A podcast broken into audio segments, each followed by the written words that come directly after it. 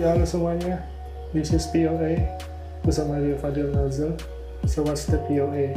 POA adalah tempat gue ngomongin semua hal yang ada di dunia ini yang bikin gue interest dan mungkin beberapa hal berhubungan dengan apa yang sudah gue lakuin di masa lalu. So it's all about experience. Ya tujuannya adalah agar gue punya teman baru, teman yang sefrekuensi, atau teman asing yang bisa diajak ngobrol di sosial media mungkin. So maybe that's all.